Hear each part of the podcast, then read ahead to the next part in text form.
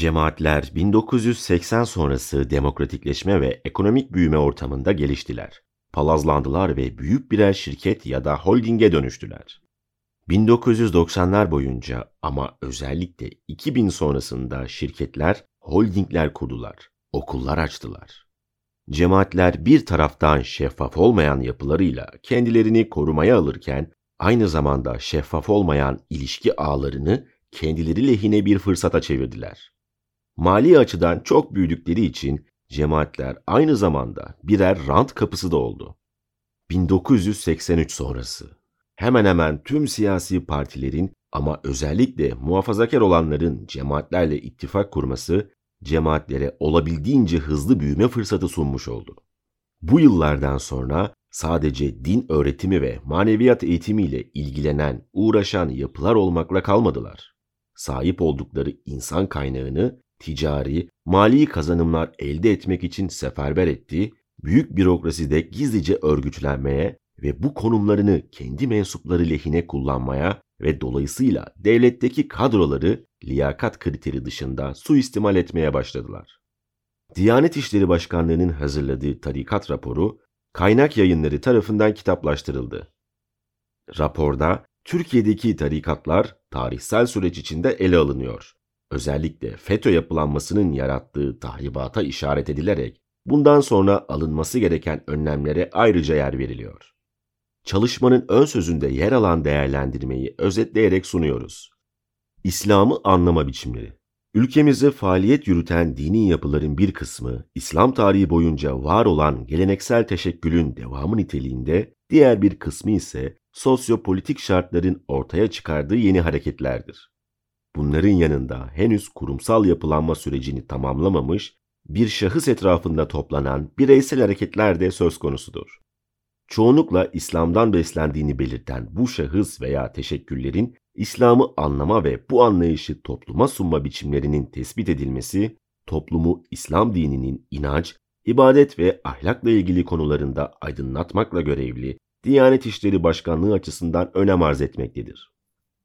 Türkiye'nin dini haritası Şimdiye kadar ülkemizdeki dini oluşumlar son 100 yıldır izlenen din-devlet ilişkisindeki iniş çıkışlı politikalar ve genellikle devletin dini yapılar üzerinde tahakküm kurma yönündeki eğilimi sebebiyle dini yapıların mağduriyeti çerçevesinde ele alınmaktaydı. Özellikle 1950 öncesi dönemde izlenen din karşıtı katı politikaların ürünü olarak ortaya çıkan cemaatler Türkiye'ye özgü bir takım özellikler taşımaktaydı. Tekke ve zabiyelerin kapatılmasıyla ilgili inkılap kanunlarıyla varlıkları tanınmayan tarikatlar bu dönemlerde faaliyetlerini oldukça gizli bir şekilde sürdürerek hayatiyetlerini sürdürmeye çalıştılar. Daha sonra ülkedeki yumuşamanın yaşandığı yıllardan itibaren bu yapılar çeşitli dernek, vakıf, legal kuruluşlar şeklinde cemaat adı verilen bir örgütlenme biçimi geliştirdiler. Bu grupların temel amacı İslam'ın devlet eliyle ve desteğiyle öğretilmemesi ve hatta yasaklanması sebebiyle İslam eğitiminde oluşan boşluğu doldurmak toplumun manevi hizmetini yürütmek, dine karşı oluşan söylem ve politikaların etkisini kırmak ve en önemlisi de tıpkı Osmanlı döneminde ve Cumhuriyet'in ilk yıllarında olduğu gibi devletin tekrar dine karşı olumlu politikalara dönmesini sağlamaktı. Türkiye'deki cemaatler büyük oranda devlet karşıtı bir söyleme ve anlayışa zemin olmamaya özen gösterdiler. Hatta bu sebeple Türkiye'deki İslami oluşumların milli karakteri bilimsel literatürde özellikle dikkat çekilen bir hususiyettir. Dini cemaatlerin milli karakterlerinin yani devleti prensip olarak olumlayıcı yaklaşımlarının eskiden beri muhafazakar çevrelerde yaygın olan dini devlet söyleminin bir devamı olduğu düşünülebilir. Bu nedenle cemaatler Türkiye'de devletin kendilerine destek vermesine özel bir önem atfederler ve devlette görev alan müntesiplerinin çokluğuyla övünürler. Gizli örgütlenme zorunluydu. Gerçi cemaatlerin devlet içindeki örgütlenmesi genellikle gizli olmak zorundaydı. Çünkü Cumhuriyet rejimi en başından beri cemaatleri kendisine karşı tehdit olarak algıladı. Türkiye'de 1950 sonrasından başlayarak devletin din politikaları zaman zaman eskiye dönme eğilimi taşısa da genellikle durum artan oranda dini alanın özgürleştirilmesi ve cemaat örgütlenmelerinin görmezden gelinmesi yönünde oldu.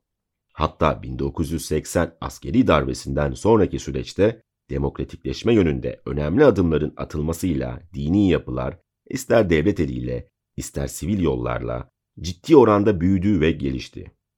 Cemaatleri sınıflandırmak Türkiye'de dini cemaatleri sınıflandırma girişimleri olsa da bu konuda bilimsel literatür henüz yeterince olgunlaşmış değildir. Çünkü bu türden çalışmalar soğukkanlı, bilimsel, akademik araştırmalara konu edilmek yerine genellikle tarafgir değerlendirmelerle ele alınmıştır. 1950 ve 60 sonrası dönemde görünür hale gelen İslami yapıları 1980'e kadar cemaatler ve siyasi nitelikli yeni tip örgütlenmeler şeklinde iki grupta toplayabiliriz. Birincisi yani cemaatler yukarıda da belirtildiği gibi Türkiye Cumhuriyeti'nin ilk yıllarındaki din politikalarının ürünü olup tamamıyla yerli yapılardır. Hilafetin kaldırılması, medreselerin kapatılması, tekke ve zaviyelerin ilgası gibi doğrudan dine yönelik uygulamaların doğurduğu travmanın sonucunda üç büyük cemaat grubunun doğduğunu söyleyebiliriz. Mesela Nakşibendiler, Sufi niteliği devam ettirip aynı zamanda siyasi toplumsal pratikler de geliştiren tarikat yapılarındandır. Nurcular, her ne kadar Sufi eğilimler taşısalar da esasen Sufi bir yapı olmayıp cemaat adını tam olarak hak eden, Türkiye'ye özgü Said Nursi'nin yolunu izleyen, propaganda eden yapılardır. Süleymancılar Sufilikle yeni cemaat yapısını başarılı bir biçimde uzlaştıran ve özellikle din eğitimi konusunda alternatif olma arzusu içinde olan Süleyman Hilmi Tuna'nın takipçileri gibileri. Birinci gruptakiler tabiatıyla oldukça geniş, zengin ve yaygın, az fark edilebilir yapılarken 1970'li yıllardan itibaren siyasetin açtığı yoldan siyasi, toplumsal, kamusal görünümünü arttırmaya ağırlık verdiler. İstanbul merkezli 3 büyük grup ve bir de Adıyaman merkezli bir dördüncü grup bu sufi meşrep yapıların en önemli dört grubunu temsil eder. Bunlar dışında da küçük veya orta büyüklükte başka örnekleri de ülkemizde bolca mevcuttur. Bu dört büyük grup şunlardır. Mehmet Zahid Kotku'nun çevresinde oluşan İskender Paşa cemaati, Mahmut Sami Ramazanoğlu'nun Erenköy'de başlattığı ve sufi bir yapı olan Hüdayi cemaati, Mahmut Usta Osmanoğlu'nun Fatih Çarşamba'da örgütlediği İsmail Ağa cemaati, Raşit Erol çevresinde ortaya çıkan ve bugün Semerkant Menzil grubu olarak bilinen yapı. Nurcular ise Said Nursi'nin risalelerinin Kur'an tefsiri olarak okunmasına adeta ibadet gibi inanan özel nitelikli bir gruptur. Bu grup en başından itibaren çok güçlü bir bağlılık geliştirici eğitim anlayışıyla hareket etmiş ve bunu da Said Nursi'nin özel seçilmiş konumunu bağlılarının zihnine kazımak suretiyle başarmıştır. Bu cemaat diğer cemaatlerden farklı olarak İslam'ı bir kişinin eseri üzerinden okumaya ve bağlılarının dini anlayışını bu eserin çerçevesini çizdiği sınırlarda tutmaya özel bir önem atfetmektedir. Bu anlayış altında örgütlenen pek çok büyük grup mevcuttur. FETÖ, yazıcılar, okuyucular, meşveret grubu gibi. Süleymancılar da tek kişinin adı üzerinde gelişen bir grup olmalarına rağmen Süleyman İlmi Tuna'nın görüşleri yazıya geçirilmediği için bunların dini anlayışları daha geniş ve geleneksel İslam klasikleri çerçevesindedir. Ama bu yapının en önemli özelliği çoğu cemaatte gördüğümüz gizil yöntemlerle bağlılıklarının sadakatini ebedileştirmektir. Bu açıdan onlar da nurculara benzemektedir. Yani kapalı devre çalışıp müntesipleriyle cemaatin ilişkisini şeffaf olmayan bir tarza büründürüp sadakati bu şekilde güvence altına almaktadırlar. Nurculardan farkları ise bir tek ismin yazıları üzerinden dini öğretilerini şekillendirmemeleridir. Gerçi sufi nitelikteki diğer cemaatlerde de tarikat şeyhi olan liderin sınırlarını çizdiği o yapıyı karakterize eden bir özel anlayış her zaman mevcuttur. Darbeden sonra 1980'lere kadar durumun ağırlıkla bu şekilde devam ettiğini söyleyebiliriz. Yani devlete ve onun din politikalarına duyulan büyük kuşku, kanunen tanınmasalar da artık toplumda kabul görmüş olan cemaat yapılarını güçlendirdi ve kendilerini toplumsal meşruiyete kavuşturdu. Devlet 80'li yılların ortalarına kadar bu yapıları kanunsuz ilan ederek kavuşturmaya tabi tutmuş ve ancak bu tarihten sonra yavaş yavaş kanundaki kısıtlayıcı maddeler kaldırılmaya başlamıştır. Özal hükümeti bir taraftan devlet politikalarını daha demokratik ve liberal hale getirirken aynı zamanda bu demokratik ortamı besleyecek ekonomik politikalar geliştirdi. Bu reformların neticesinde sivil hayat devlet karşısında gittikçe daha bağımsız bir konum almaya başlamış, dernekler, vakıflar daha özgür bir ortama kavuşmuştur. İlişki ağlarını fırsata çevirdiler. Cemaatler 1980 sonrası demokratik ortamlardan en çok yararlanan gruplar oldu. Çünkü hem şeffaf olmayan yapılarını korumuş hem de şeffaflaşan Türk siyasi ve toplumsal ortamından daha fazla konum elde etmişlerdir. Hemen hemen tüm siyasi partilerin ama özellikle muhafazakar olanların cemaatlerle ittifak kurması, onların halk nezdindeki itibarını ve oy potansiyelini kullanma yönünde istekli olmaları, bütün bunlar cemaatlere mutadın dışında bir büyüme fırsatı sunmuş oldu. Sonrasında ise cemaatler sadece din öğretimi ve maneviyat eğitimiyle uğraşan yapılar olmakla kalmadı. Daha fazla ve geniş bir ilgi alanına sahip oldu. Sahip oldukları insan kaynağını ticari kazanımlar elde etmek için seferber etti. Devlet bürokrasisinde gizlice örgütlenmeye ve bu konumlarını kendi mensupları lehine kullanmaya ve dolayısıyla devletteki kadroları liyakat kriteri dışında suistimal etmeye başladılar. 90'lı yıllar boyunca ama özellikle 2000 sonrasında şirketler, holdingler kurdular, okullar açtılar. Kısaca bir maneviyat okulu olarak başlayan cemaatler, bugün gelinen noktada ilk çıkış amaçlarını tamamen terk etmemiş olsalar bile bu amaçlarından oldukça uzaklaşmış görünüyorlar. Tarihsel gerçeklik O kadar büyüdüler ve devlet içerisinde kadrolaştılar ki FETÖ gibi cemaatler darbe yapma girişiminde bile bulundu. Cemaatler 80 sonrası demokratikleşme ve ekonomik büyüme ortamında büyüdüler, palazlandılar ve büyük birer şirket ya da holdinge dönüştüler. Mali açıdan çok büyüdükleri için cemaatler aynı zamanda birer rant kapısı da oldu. Mensuplarını destekleme, güçlendirme ve kayırma odaklı hareket eden bazı cemaatler diğerlerine göre daha çok bu rant pazarına dahil oldular. Türkiye'nin 15 Temmuz 2016'da Fethullahçı terör örgütü eliyle maruz kaldığı ihanet ve darbe girişimi, ülkemizde dernek, cemaat, tarikat veya vakıf adıyla faaliyet yürüten dini yapıların derinlemesine incelenmesini zaruri hale getirmiştir.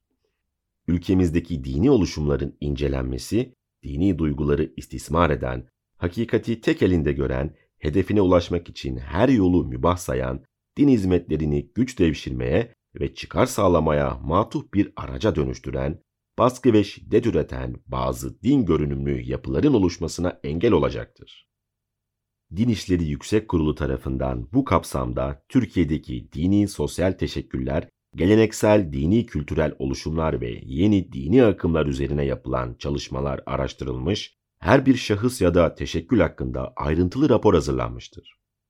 Bir kısım gruplar bu kurtulmuş cemaat söylemini çok profesyonelce yapmakta, bir kısmı da daha bayağı yollar izlemektedir.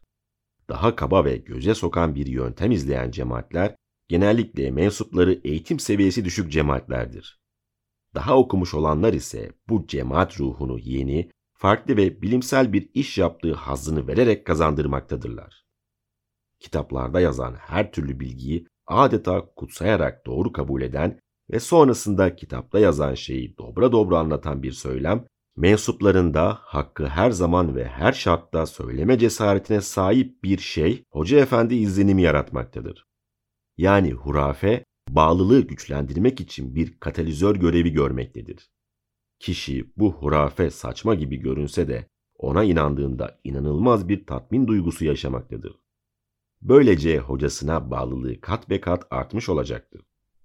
Diyanet İşleri Başkanlığı'nın raporunda tek tek incelenen tarikatlarda dikkat çeken husus, liderlerinin farklılık yaratmak için İslam dinine aykırı fikirler savunması, yan kuruluşlarla ticarete atılmaları ve en önemlisi de bir süre sonra siyasetin bir parçası olmaları. Bazıları ise radikal fikirler nedeniyle teröre bulaşmış. Bu tehlikeler raporda da az da olsa belirtilmiş. İşte Diyanet'in raporunda tarikatlardan izlenimler. 1. Menzil cemaati. Oluşum, Nakşibendiliğin Halidi kolunun ülkemizdeki uzantılarından biridir. Menzil tarikatı diye de bilinen bu kolun kurucusu, Siirt civarından Adıyaman'ın Menzil köyüne gelip yerleşen ve Seyit soyundan geldiği iddia edilen Abdülhakim el-Hüseyini ve Gavs-ı Azam mahlaslarını kullanan Abdülhakim Erol'dur. Faaliyetleri Menzil cemaati faaliyetlerini Semerkant Yayın Grubu adı altında Semerkant TV, Radyo 15, Semerkant Yayın Evi, Hacegan Yayın Evi, Semerkant Dergisi, Semerkant Çocuk Dergisi, Semerkant Aile Dergisi, Genç Okur Dergisi ile sürdürmektedir. Yayın evleri aracılığıyla hepsi de tasavvufi görüşleri içeren pek çok kitap neşretmiştir. Televizyon ve radyo programları yukarıda zikredilen görüşleri yoğun olarak işlemektedir. Menzil grubu ülkemizdeki benzeri yapılar içerisinde en çok taraftara sahip olanlardan biri olarak görülmektedir. Son zamanlarda Menzil grubunun bürokraside teşkilatlandığı ve kamuda etkinliğini arttırdığı yönünde kamuoyunda bir kanaat dillendirilmeye başlanmıştır. Doğru olması halinde bu tezahürün ülkemizde orta ve uzun vadede sıkıntılara yol açacağı değerlendirilmelidir. 2. İskender Evrenesoğlu 1933 yılında İznik'te doğmuştur. İlk orta ve lise tahsilini Bursa'da tamamlamış, 1956 yılında bugünkü adıyla Marmara Üniversitesi Banka ve Muhasebe bölümünden mezun olmuştur. TKP içinde faaliyet yürütmesi, Milli Gazete, Sebil Dergisi ve Doğuş Dergisi gibi yayın organlarında yazılar yazması kayda değerdir. İskender Evrenesoğlu'nun öldüğü ancak müntesipleri tarafından bu bilginin gizlendiği iddiaları bulunmaktadır. Yerine Fazıl Nimet Müstehar ismini kullanan Abdülcabbar Bora'nın geçtiği söylenmektedir. Evrenesoğlu kendisinin Mehdi Resul olduğunu iddia etmektedir.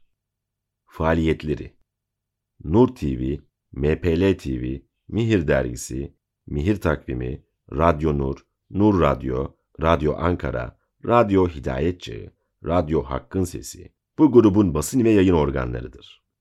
Evrenesoğlu'nun görüşleri İslam dininin değişmez esaslarına, Kur'an ve sünnetin temel hükümlerine kesin olarak aykırıdır. 3. İhsan Şen Ocak 1974 yılında Samsun'da doğdu. İlkokuldan sonra hafızlık yaptı.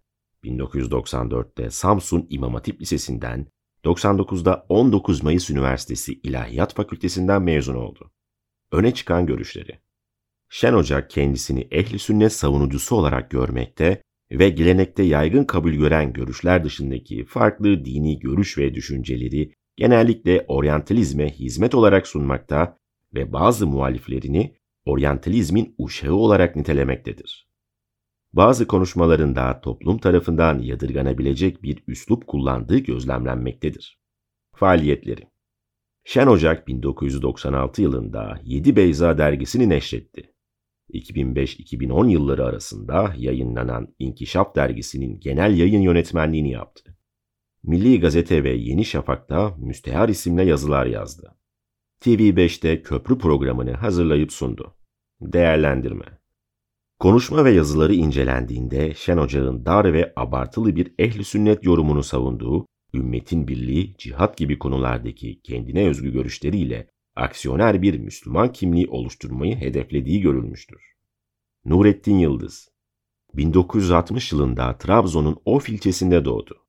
Öğrencilik yıllarında Milli Türk Talebe Birliği ve Akıncılar Teşkilatı'nda aktif görevler üstlendi. İmam Hatip Lisesi'nin ardından Marmara İlahiyat Fakültesi'nde bir dönem eğitim gördükten sonra Mekke Ümmül Kura Üniversitesi'ne geçiş yaptı. Burada usulü fıkıh bölümünü bitirdi. Öne çıkan görüşleri. Yıldız yeni fikirler ortaya koymaktan ziyade bir davetçi ve hatip rolüyle kendisini sunmaktadır. Dinde reforma karşı olduğunu açıkça ifade etmektedir. Hasan el-Benna ve Seyyid Kutup gibi isimleri örnek almaktadır. Kitap yayınlama dışında Yeni Akit gazetesinde yazılar yazmaktadır. Geçmişte Milli Gazete ve Milat gibi gazetelerde yazıları çıkmıştır. Aylık yayınlanan Altınoluk dergisinde 2010 yılından beri yazmaktadır. Yine Sosyal Doğu Vakfı'nca çıkarılan Genç Doku ve Elif Elif dergilerinde yazmaktadır. Değerlendirme Yıldız'ın söylemlerinde öne çıkan dört husus şunlardır.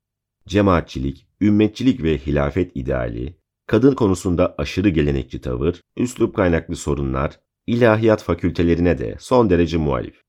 Özellikle kadın, cinsellik ve aile gibi konularda suistimale açık söylemlere sahip olduğu da söylenebilir.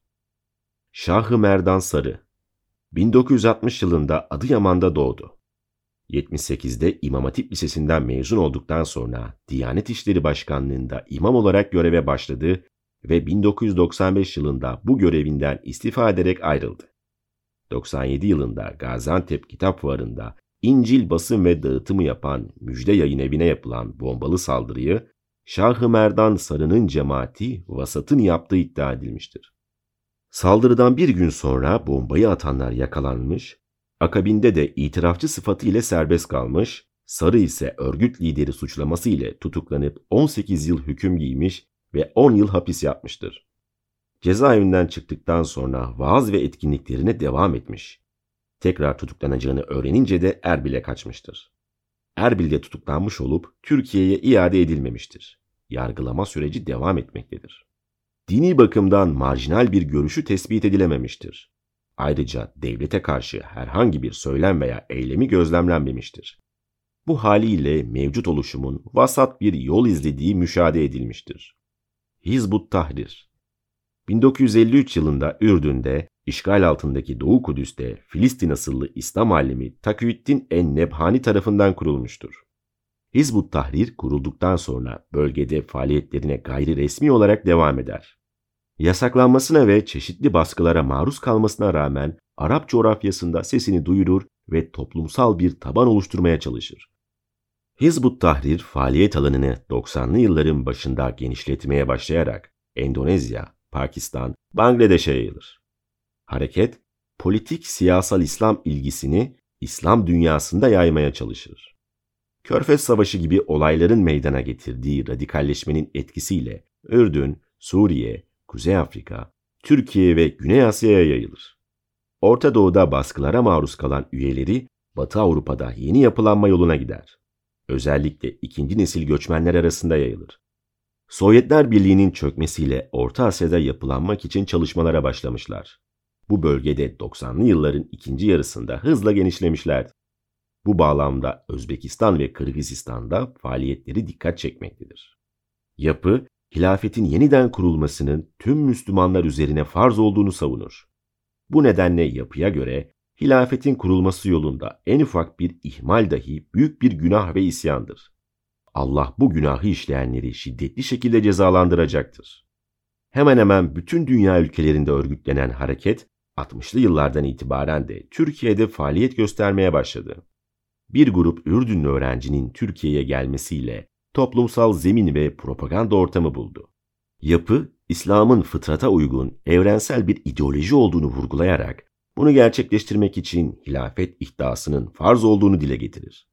Haklarında küresel güçlerin kontrolü ve desteğiyle faaliyet yürüttüklerine dair iddialar bulunmaktadır. Hizbullah İslam alimleri cemaati adıyla 1979 yılında Batman'da ortaya çıkan hareketin kurucusu 1952 yılında Batman'da doğan Mülkiyeli Hüseyin Velioğlu'dur. Oluşum İslam alimleri cemaati adıyla başlamış, Hizbullah olarak değiştirmiştir. İlim kitabevi etrafında gelişen oluşum cami merkezli bir yapılanmaya gitmiştir. Yapı, kendisine öncelikli faaliyet bölgesi olarak Güneydoğu Anadolu bölgesini belirlemiş ve 90'ların başına kadar medrese hocaları, seydalar, şeyhler ve eğitimli kişilerle temas kurmaya çalışmıştır. 1991 yıllarına kadar şiddete bulaşmayan hareket, daha sonrasında taktik değiştirerek esas kabul ettiği tebliğ, cemaat ve cihat aşamalarını terk ederek PKK'ya, kendi çizgisindeki menzil grubuna ve bölgedeki bazı kanaat önderlerine yönelik şiddete başvurmuş ve illegal bir hüviyete bürünmüştür. Hareket doğal merkezi Diyarbakır başta olmak üzere Bismil, Silvan, Mardin, Nusaybin, Tatvan, Adana, Konya ve İstanbul'da 17 Ocak 2000 tarihinde gerçekleşen Beykoz operasyonuna kadar Velioğlu kontrolünde faaliyetlerini yürütmüştür. Velioğlu'nun operasyonda öldürülmesinden sonra Cemal Tutar İsa Altsoy ve Edip Gümüş'ün harekete liderlik yaptığı belirtilmektedir. Beykoz operasyonuyla devlet, örgütün üyelik arşivini ele geçirmiş ve arşivdeki isimlere yönelik 17 bin civarında tutuklama yapmıştır. Bu tutuklamalarla dağılan hareket, 2004 yılında Mustazaflarla Dayanışma Derneği adıyla dernekleşerek hem mağdur mustasaf kabul ettiği tutuklu münseplerine ve onların yakınlarına sahip çıkmak suretiyle toparlanmaya başlamış hem de legal alanda faaliyette bulunmayı tercih etmiştir.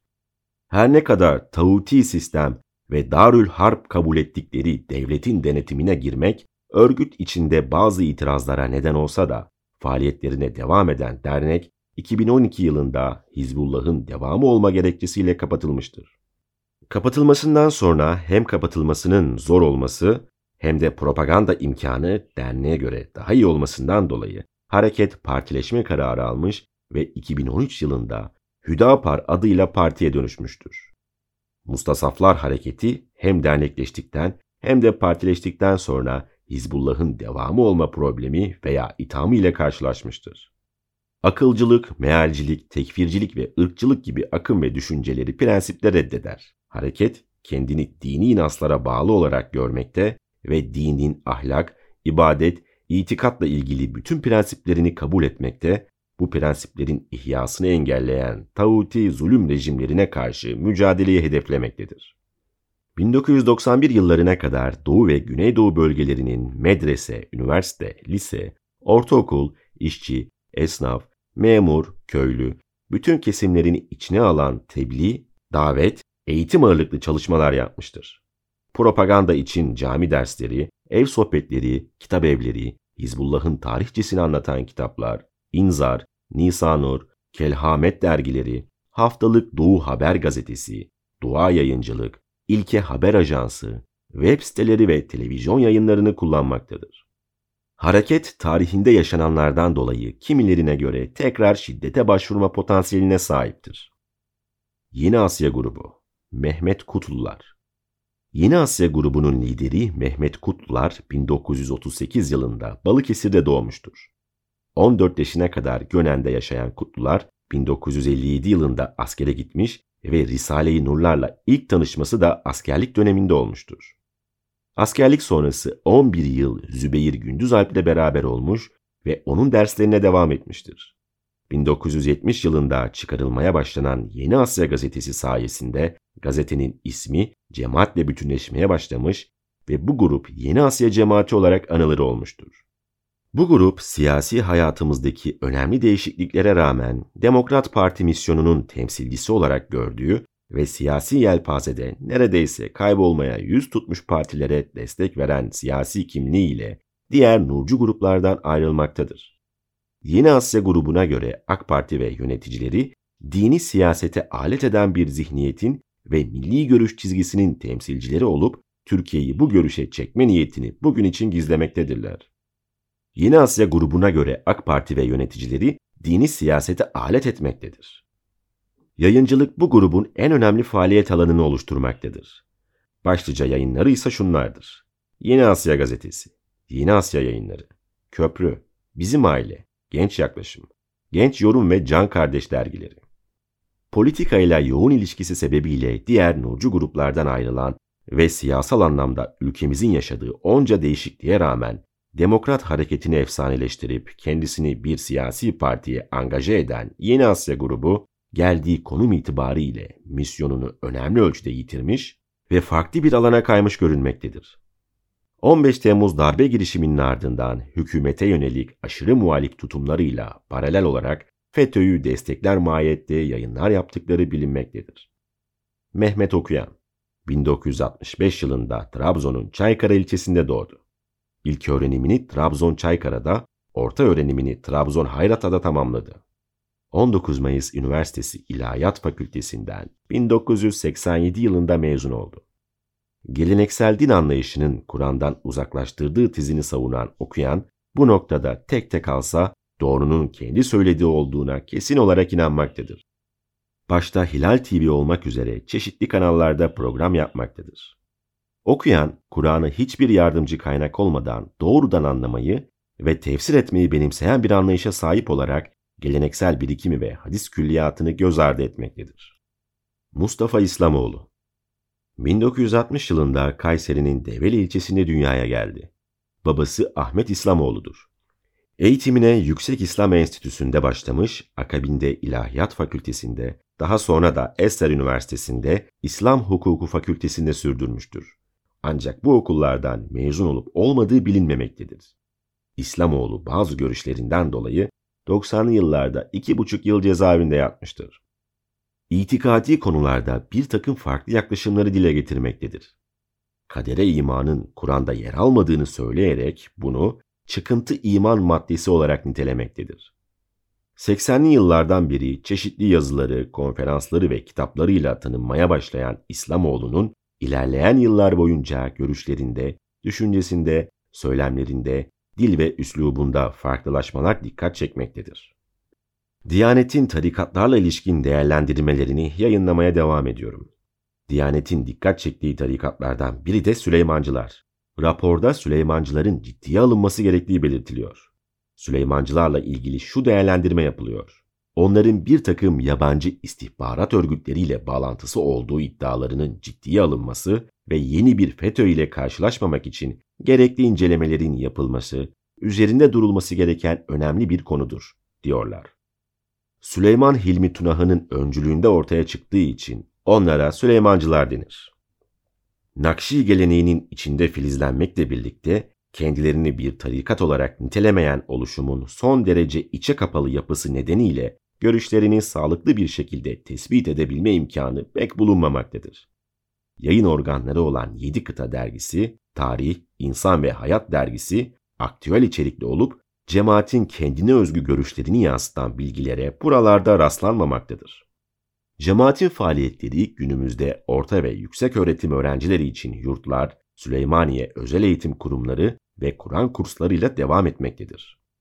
Yurt, kurs ve okulların finansmanı, sahip oldukları çok sayıdaki holding ve halktan toplanan yardımlarla karşılanmaktadır. Süleymancıların Kur'an kurslarına Diyanet'in ismini kullanarak yardım topladıkları, cenazelerde para karşılığı Kur'an okuma ve ıskat hususlarında da oldukça aktif davrandıkları bilinmektedir. Süleymancılarla ilgili olarak onların bir takım yabancı istihbarat örgütleriyle bağlantısı olduğu iddialarının ciddiye alınması ve yeni bir FETÖ ile karşılaşmamak için gerekli incelemelerin yapılması, üzerinde durulması gereken önemli bir konudur. Zira uzun yıllar cemaat bünyesinde çalışmış, iç yüzlerine vakıf olduktan sonra onlardan ayrılmış olan ve cemaat içinde Kozan imamı olarak bilinen Mustafa Akyıldız, oluşumun din anlayışı ve yapılanmasıyla ilgili oldukça ciddi iddialarda bulunmaktadır. Buna göre cemaatin Türkiye genelinde bölgeler bazında kolordu kumandanlığı ismi altında yapılandıkları öne sürülmektedir. Cemaat hakkında dile getirilen bir başka iddia da 16 yıldır derin güçler tarafından kontrol altında tutulduğudur. 1980 darbesinden sonra arkadaşlarıyla hapse atılan Kemal Kaçar'ın o dönemki MİT tarafından hapiste anlaşmayı kabul etmek zorunda kaldığı söylenmektedir. İsmail Ağa Cemaati Nakşibendi tarikatının Halidiye kolunun günümüz temsilcilerinden biri. İsmail Ağa adı 56. Şeyhülislam İsmail Efendi tarafından çarşambada yaptırılan camiden alınmıştır. Cemaatin Mahmut Usta Osmanoğlu'ndan sonra öne çıkan isimlerinden Hızır Ali Muratoğlu ve Bayram Ali Öztürk suikast sonucu hayatlarını kaybetmişlerdir. Cemaatin dini görüş ve fetvaları genellikle Diyanet İşleri Başkanlığı ile uyum arz eder. Bazı konularda görüş ve fetvaları farklı olabilir. Cemaatin özel okullar, medrese ve Kur'an kursları, basın yayın organları gibi çeşitli kurumları vardır. Cemaat mensubu yazarların kitap ve yazıları İsmail Ağa Yayınları, Siraç Yayın Evi, Ahıska Yayınları, Lalegül Yayıncılık, Çelik Yayın Evi, Kitap Kalbi Yayıncılık, Yasin Yayın Evi, Hüküm Kitap gibi yayın evleri tarafından basılmaktadır. Mahmut Usta Osmanoğlu'nun yaşlı ve hasta olması nedeniyle yapı içerisinde bazı isimler etrafında birbirleriyle çatışan, müstakil gruplaşmaların olduğu görülmektedir. İndirgemeci tercihler Müslümanları ayrıştırma riski taşımakta, birlik, beraberlik ve kardeşliğimizi de olumsuz etkileyebilmektedir. Adnan Oktar 1956 yılında Ankara'da doğdu. Lise mezunu. dini bir eğitim aldığına dair bir bilgiye rastlanmamıştır. Harun Yahya ismiyle öne çıkan Adnan Oktar, evrim ve siyonizm karşıtlığıyla özellikle muhafazakar kesim arasında şöhret basamaklarını tırmandı. Kamuoyuyla paylaştığı kitaplar arasında en dikkat çeken Müşrikler istemese de Mehdi adlı kitabıdır. Onun Siyonizm karşıtlığı ise Yahudi devleti ile yakın temaslar kurarak Filistin'in Yahudilerin hakkı olduğunu savunabilecek bir noktaya savrulmuştur. Faaliyetleri Oktar, Bilim Araştırma Vakfı aracılığıyla faaliyetlerini yürütmektedir. Evrim karşıtı 300 adet kitap yazdırmış ve bu kitaplar 70'ten fazla dile tercüme edilmiştir. Öte yandan A9 kanalının internet versiyonunda İslami kurallara, örf ve adava yakışmayacak programlar yapmaktadır. Adnan Oktar'a göre evrim teorisi, materyalizm, nazizm, komünizm ve budizm gibi ideoloji, din ve inançlarla doğrudan bağlantılı şeytani bir öğretidir. Kendisi şu an hapistedir. Ahmet Mahmut Ünlü, Cübbeli Ahmet 1965 İstanbul Fatih doğumlu Cübbeli Ahmet diye bilinen Ahmet Mahmut Ünlü, ilkokuldan sonra ortaokulu dışarıdan bitirmiş, Fatih İsmail Ağa'da ve Pazar ilçesinde Tütüncüler Köyü Kur'an kursunda medrese eğitimi almıştır. 1999 yılında yaptığı 17 Ağustos depremiyle ilgili konuşmasından dolayı 13 ay hapis yatmıştır. Yine 2011 yılında Karagümrük Çetesi operasyonu kapsamında gözaltına alındıktan sonra birkaç ay sonra serbest bırakılmıştır.